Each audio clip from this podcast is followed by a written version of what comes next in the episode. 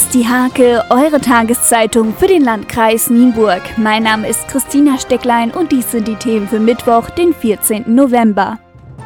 Im Nienburger Nordertor entstehen kleine Kunstwerke. Beim Projekt Kinderkunst im Quartier bauen Mädchen und Jungen Holzboote und legen bunte Mosaike. Das Projekt dient auch dazu, das Stadtteilhaus bei den Bewohnern des Nordertors bekannter zu machen.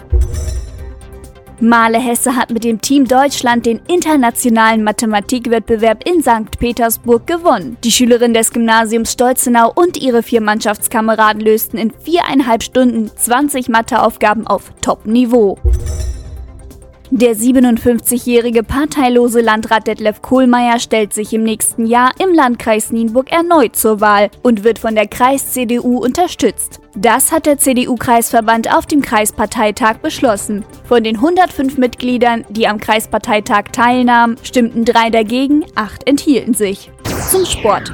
Der SV Nendorf will zurück in die Fußball-Kreisliga. Trainer Heiner Stronk steht für diese Mission eine junge Truppe zur Verfügung, die in kürzlichen Spielen ein Durchschnittsalter von gerade mal 21 Jahren aufwies. Besonders der 18-jährige Paul Schölzel oder auch der 19-jährige Florian Heineking sind Hoffnungsträger der Südkreisler. Momentan bekleidet der SVN den fünften Tabellenplatz in der ersten Kreisklasse Süd und hat fünf Zähler Rückstand auf Spitzenreiter Lavesloh.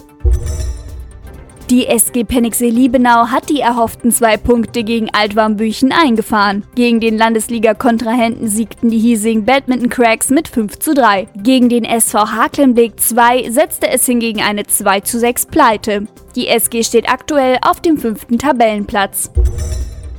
In der Tischtennis-Landesliga hat die Zweitvertretung des SC Maklohe die Herbstmeisterschaft verpasst. Im direkten Duell gegen Konkurrent TSG Ahlten unterlagen Arthur Rode und Co. mit 5 zu 9. Der Aufstieg bleibt aber weiterhin das große Ziel.